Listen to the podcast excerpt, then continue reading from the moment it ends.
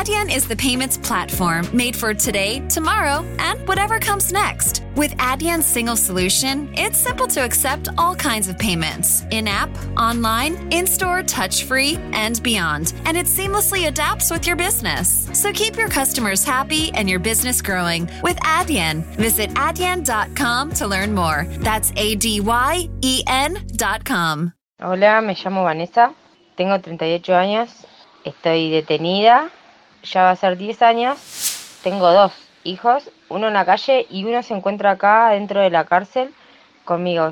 Eh, ¿Por qué estoy? Estoy por un delito de por un homicidio. Eh, donde viven los chicos eh, se siguen escuchando los candados, donde viven los chicos hay rejas, donde viven las criaturas eh, pasa una, una policía todo el tiempo a controlarnos. Con el tema de la cuarentena también nos tratan como ignorantes porque nosotros vemos en la televisión las cosas que están pasando. Lo que hablamos nosotras es que sí, tenemos miedo porque si el virus entra acá adentro, a nosotros nos sacan a un hospital. Tenemos entendido que a los chicos de un año los dejan alejados de sus mamás, después nos aíslan. En este nuevo episodio de Innovar Sustentabilidad vamos a hablar de las mujeres presas. ¿Por qué están donde están? ¿Cuál es la situación de los chicos en las cárceles? ¿Cómo es vivir una pandemia encerrada en un penal? Hablamos con Vanessa, presa en una cárcel para madres, y hoy queremos que conozca su historia. Las voces que necesitas escuchar para poner en acción las palabras. Innovar Sustentabilidad Podcast. Con Patricia Lafrati.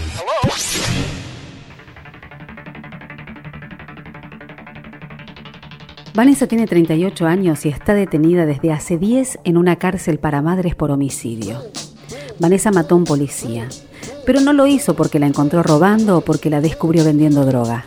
Vanessa se estaba defendiendo de una violación y en ese forcejeo mató a un policía que estaba interviniendo en la situación. Está condenada a cadena perpetua. Lo peor es que su violador está libre. En las cárceles federales argentinas la población carcelaria femenina aumentó casi el 200% durante las últimas dos décadas. Esto representa una tasa mucho más alta que el incremento del número de hombres encarcelados. ¿Y sabés que el 70% de estas mujeres presas es por infracción de la ley de drogas? Ahora, sin embargo, no acceden a la prisión domiciliaria. Antes de escuchar el testimonio de Vanessa, queremos contextualizar la situación de las mujeres en las cárceles en nuestro país. Y por eso hablamos con Andrés López Batalla, que además de ser defensor oficial de San Martín, es coordinador del programa Justicia Restaurativa, una organización sin fines de lucro que ayuda a las mujeres presas. Les da atención médica, cursos, donaciones, contención emocional, muchas veces alegría. Andrés, ¿las mujeres en las cárceles están olvidadas? Sí, la verdad que eh, en principio se acuerda solamente el sistema penal para criminalizarlas, ¿no? Para, para dejarlas eh, depositadas en, en- los lugares más horrendos que puedan, que puedan eh, tener, o que pueda tener una sociedad.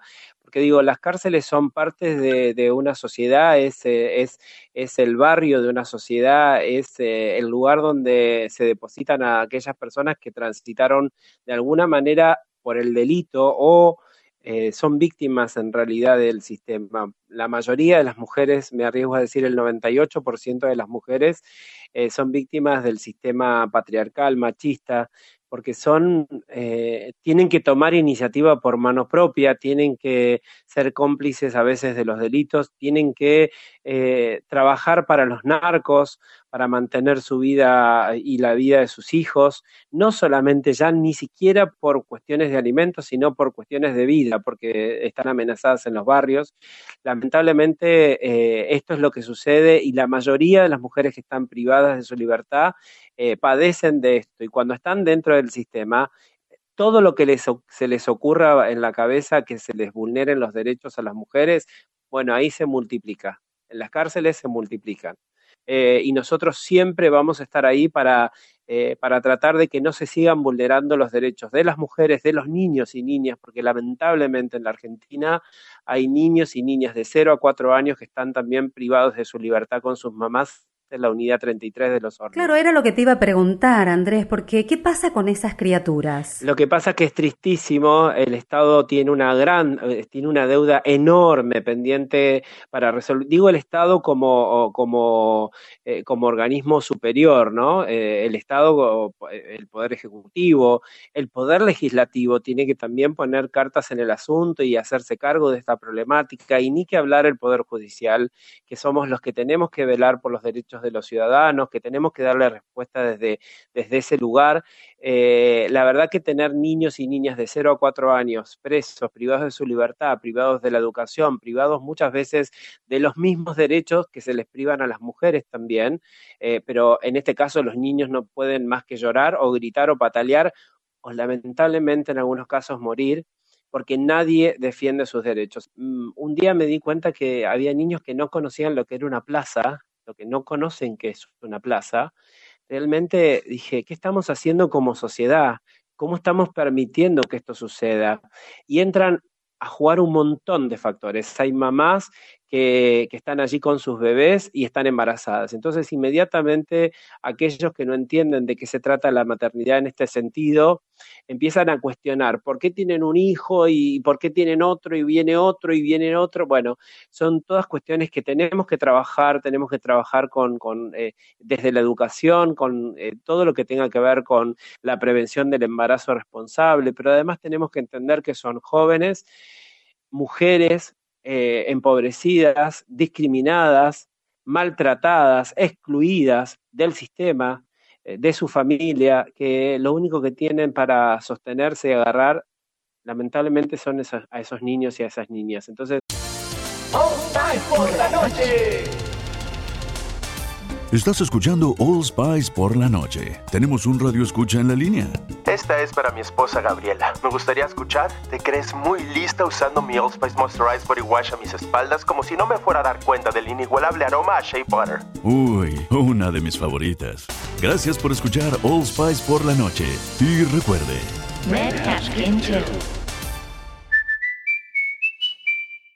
Tenemos que darnos la discusión. ¿Y cuáles son las herramientas que hoy tienen, por ejemplo, desde justicia restaurativa para que de alguna manera se pueda reparar, para no repetir, pero dentro de este contexto que también es un contexto nefasto? Sí, la verdad que esta, esta tarea, este programa nace hace siete años de la mano de una jueza, la doctora María del Carmen Rodríguez Melluso, que es jueza de ejecución penal de San Martín, está a cargo del, juzgado número uno, y ella em, un día me encuentra por un pasillo de tribunales y me dice, vos tenés que venir a la cárcel con justicia restaurativa. Y la verdad, dentro de mis prejuicios dije, ¿qué va a hacer una jueza? Un? Eh, primero pensé que era mentira, esta es la realidad. No, no veo a muchos jueces interesados por lo que le pase a la gente que está privada de su libertad, más que el cumplimiento de una pena, más que la imposición de una medida coercitiva que no estamos en contra de que se cumpla la pena, pero sí estamos en contra de qué manera se cumple esa pena. Y también les decimos a las personas privadas de su libertad, no queremos que sigan pagando pena, queremos que las cumplan, porque lo que se paga se vuelve a comprar.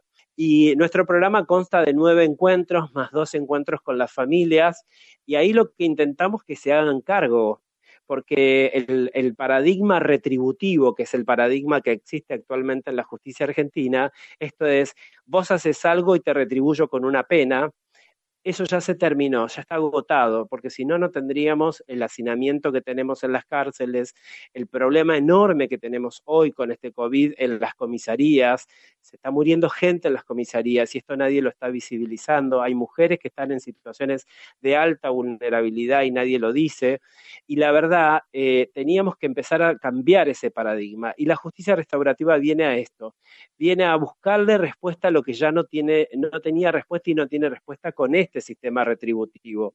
Realmente las víctimas que nosotros debemos debemos acompañar también y tenemos que entender su situación, tienen que ser protagonistas del cambio en serio, porque no está feliz la víctima que solamente ve que a su victimario se le impuso una pena y que nada más se hizo, porque saben que eso no es la solución. Salen de la cárcel con mayores herramientas para, para tener otra vez como opción el delito. Nosotros lo que pregonamos es justamente que cuando salgan ya no sea el delito una opción. ¿Qué pasa con la sociedad, Andrés? ¿Da vuelta la cara ante esta situación? Se, genera empatía, tiene ganas de colaborar. Digo, hay un montón de voluntarios y, de personas que estamos a favor de este trabajo, pero en general. No, en general, la verdad que a la gente le cuesta mucho entender esto. Algunos creen que somos abolicionistas, es decir, que estamos a favor de que se cierren las cárceles y se liberen a todos los presos. No es nuestro caso. Nosotros no somos abolicionistas, creemos que las cárceles tienen que existir, pero tienen que existir con condiciones dignas. Em, también la gente, digamos, consume los medios masivos de comunicación y esto es un gran problema en la Argentina. Me imagino que en el mundo también, porque estamos en conversación con otras organizaciones del mundo y esto pasa también, y hay mucho prejuicio. Cuando empezó toda esta pandemia, eh, que empezó todo esto de liberar o no liberar presos, la verdad que fue todo, todo muy direccionado a que esto no suceda, pero tampoco estaban las condiciones para que eso suceda.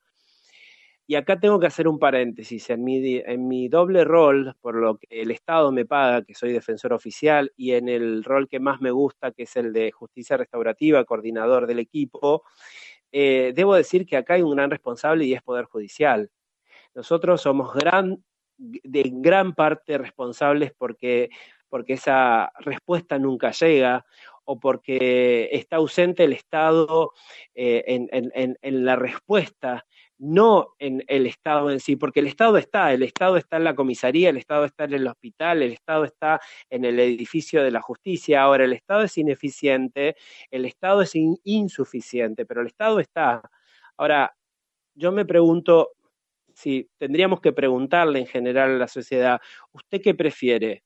Que la persona que entró por un robo a, no sé, a un individuo, una, la cartera a una mujer que tiene cuatro años, por ejemplo, de condena, durante esos cuatro años aprenda a robar o a matar y cuando salga lo vuelva a reproducir o prefiere que se haga cargo de lo que hizo, que pida perdón pero en serio, que haga en serio una introspección, que haga un trabajo interior en serio, y que definitivamente cuando salga sea una persona de bien.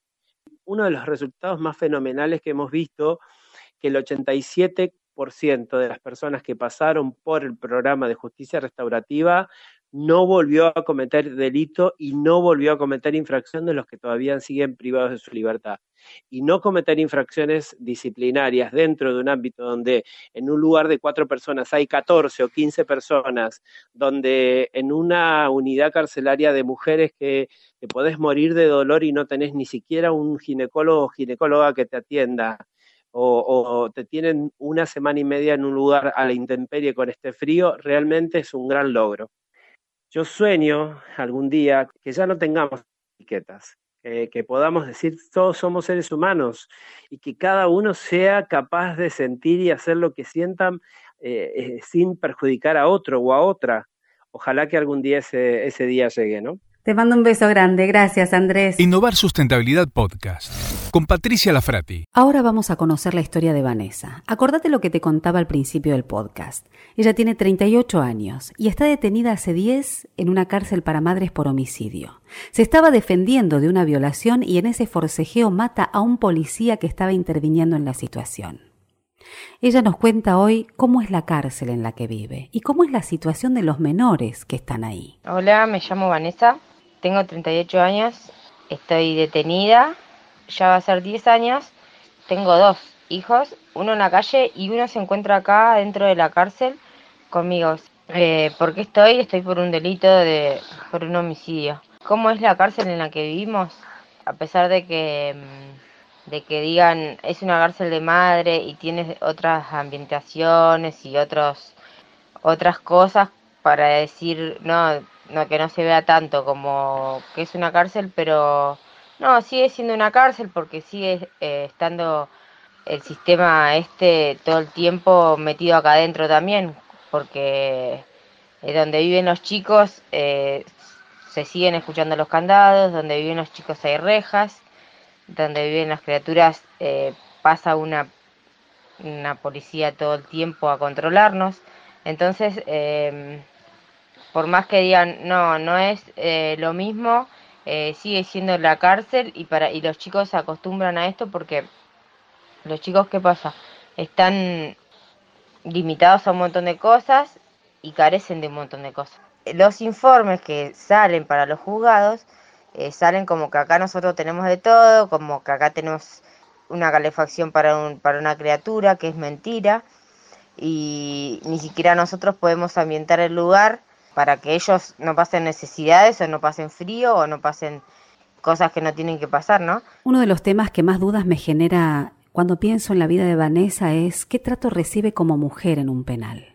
Si nos tratan bien, eh, y nos tratan, nos tratan como al parecer sí, pareciera que nos tratan bien porque, bueno, como uno le habla al servicio penitenciario, el servicio penitenciario te habla. Pero eh, no, eh, si lo mirás de otro punto y desde afuera, no, no nos tratan bien. Carlos Alfredo, tu mamá vino por una semana. Ya hace un año que vive con nosotros. Hasta trajo sus gatos. ¿Y yo qué puedo hacer? Lo que puedes hacer, Carlos. ¿Y él quién es? Es Miguel, nuestro experto de TurboTax Live. Como tu suegra hace un año que vive con ustedes, you can claim her as a dependent y así obtener esa deducción de taxes extra. Hacer taxes puede parecer dramático. Por suerte, los expertos bilingües de TurboTax Live te ayudan a obtener el máximo reembolso sabiendo que tus taxes están bien hechos. You do your thing, we've got your taxes. Intuit TurboTax Live. La preparación de taxes y la aplicabilidad de las deducciones varían según el individuo porque no nos dan las cosas que nos tienen que dar, nos tratan eh, de ignorantes todo el tiempo, nos tratan de, de que una se conforma con cosas que te dan acá adentro y uno no se conforma con eso porque uno no nació acá adentro. No, nosotras, no, yo, al menos yo no me siento parte de este lugar, no soy de, de este lugar, por más que le lleve los años que le lleve acá adentro, no pertenezco a esto. Entonces, cuando uno cuestiona o cuando uno reclama algo, eh, te siguen tratando como una ignorante y como que, bueno, eh, eh, te tratamos así y esto es lo que hay porque, porque vos estás presa y nosotros somos el servicio penitenciario y la justicia te puso en este lugar y bueno, nosotros te tratamos como te, te tenemos que tratar, corte, como que para ellos es normal tratarnos de la forma que nos tratamos. Pero si uno lo ve desde el punto de vista de, otro lado y si uno se pone a pensar bien las cosas, no nos tratan como ignorantes, nos tratan como que, que somos eh, las mujeres que en la sociedad no tenemos que estar, que, que, bueno, que por algo, por algo estamos acá y nos merecemos estar acá. Y dentro de este contexto de pandemia, de cuarentena, ¿cómo se vive en una cárcel? ¿Qué medidas está tomando el servicio penitenciario, no? Y cuáles son las medidas de higiene que tienen ahí adentro y cuáles son las necesarias que deberían tener para que puedan subsistir bien. Con el tema de la cuarentena también nos tratan como ignorantas porque nosotros vemos en la televisión las cosas que están pasando y cuando esto se empezó a... Mm, cuando esto empezó, la cuarentena en marzo más o menos, eh, nosotras ya estábamos re preocupadas por las cosas que estaban pasando afuera y ellos acá como si nada... Eh, como que era normal lo que estaba pasando, que no pasaba nada, y nosotras ya estábamos tomando precauciones antes de que ellos, eh, de que el servicio penitenciario empiece a tomar precauciones en este lugar. Eh, reclamábamos eh, respuestas de por qué la gente entra y sale, entra y sale de este lugar, por qué no teníamos cosas de higiene para, para manejarnos como ahora se tiene que manejar uno, estar higienizando ponerle en este caso las rejas, los candados, un poco más de lo que ya se higienizaba uno, ¿no? Porque igualmente uno acá, la higiene la, es lo primordial porque estamos los chicos y porque es el lugar en que en este momento estamos viviendo. Y la cuarentena la estamos llevando como podemos. ¿Por qué? Porque no tenemos visita, porque, bueno, así lo decidimos nosotros para no traer el, el virus adentro de la cárcel, pero también con las pocas cosas que que tenemos. ¿Por qué? Porque así como hay personas que tienen familiares afuera y, le pueden traer las cosas, hay otras que no. Y bueno, bueno, y, así estamos, como más unidas, como compartiendo más, eh, humanizándonos con cada una de, de nuestras compañeras que estamos acá adentro, porque en este momento uno ya no puede, no sabe qué pensar, si dentro de poco vamos a tener comida, si dentro de poco vamos a tener si van a poder traernos cosas, si van a poder ayudarnos de otra manera, si esto va a pasar o si esto eh, queda para, para mucho. Y miedo sí tenemos. Lo que hablamos nosotras es que sí, tenemos miedo porque si el virus entra acá adentro, a nosotros nos sacan a un hospital, tenemos entendido que a los chicos de un año los dejan alejados de sus mamás, después nos aíslan en un, en un lugar, sí tenemos miedo, tenemos miedo que entre el virus acá y que los arrestos que estamos pidiendo a gritos, que no es de ahora, lo estamos pidiendo de hace meses, eh, lleguen tarde para algunas de nosotras y llegue a pasar algo que no, que no queremos que pase acá adentro. Y por supuesto, cuando hablamos con Vanessa, tuvimos que entrar en un tema bastante polémico que está relacionado con la situación de los arrestos domiciliarios. La pregunta es, ¿los presos tienen que salir por el coronavirus o no? ¿Es la misma situación para todos? Cuando reclamamos que si nos dan un arresto para poder irnos a la casa con nuestros hijos, eh, y nos niegan por tal motivo, por tal motivo, porque acá nos encontramos bien, porque acá hay esto, porque acá hay el otro, eh, lo estamos pidiendo porque tenemos derechos también como seres humanos y nuestros niños también. Y estamos desesperadas, gritando a gritos, que nos den una respuesta y que, o que nos, que nos den la posibilidad y, ese beneficio de poder estar en la casa con nuestros hijos, porque así como nosotros estamos con criaturas acá adentro, eh, también tenemos criaturas afuera. Y si cometimos un error y, y lo estamos pagando, eh, que nos den la oportunidad de, de poder demostrarle que, que, podemos hacer las cosas bien también en el afuera.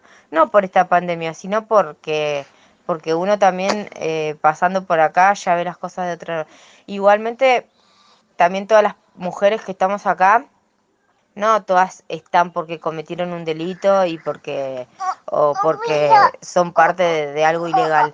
No, algunas mujeres están acá porque vinieron a la fuerza, otras porque las trajeron sin ser quienes tenían que no son culpables de nada y están acá, son inocentes, mis compañeras. Entonces, la justicia no no está actuando, por eso tenemos miedo, porque como ya vemos tanta injusticia en todo, eh, tenemos miedo de que nos pase algo acá adentro, sí. Eh, necesitamos que, que se ejerzan nuestros derechos, nuestros derechos del niño que tienen nuestros hijos, los derechos humanos que tenemos nosotros, porque somos personas, aunque estemos acá eh, detenidas, somos seres humanos, tenemos corazón. Así que lo que necesitamos es que se ejerzan nuestros derechos, es eso lo que queremos. No queremos que digan, bueno, se van a la calle y les perdonamos lo que pasó y eso. No, eh, la oportunidad, la oportunidad de que por intermedio de todos los derechos que nosotros tenemos, nos den esa oportunidad de cambiar también.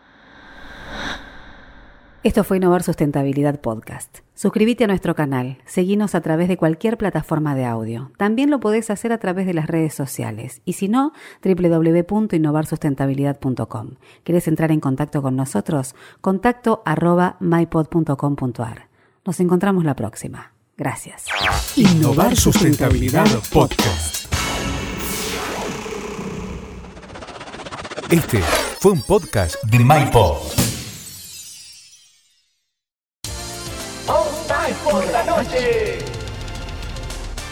Estás escuchando All Spice por la noche. Tenemos un radio escucha en la línea.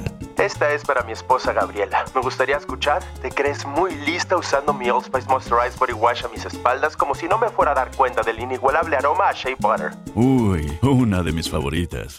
Gracias por escuchar All Spice por la noche. Y recuerde. Red Cash Game 2.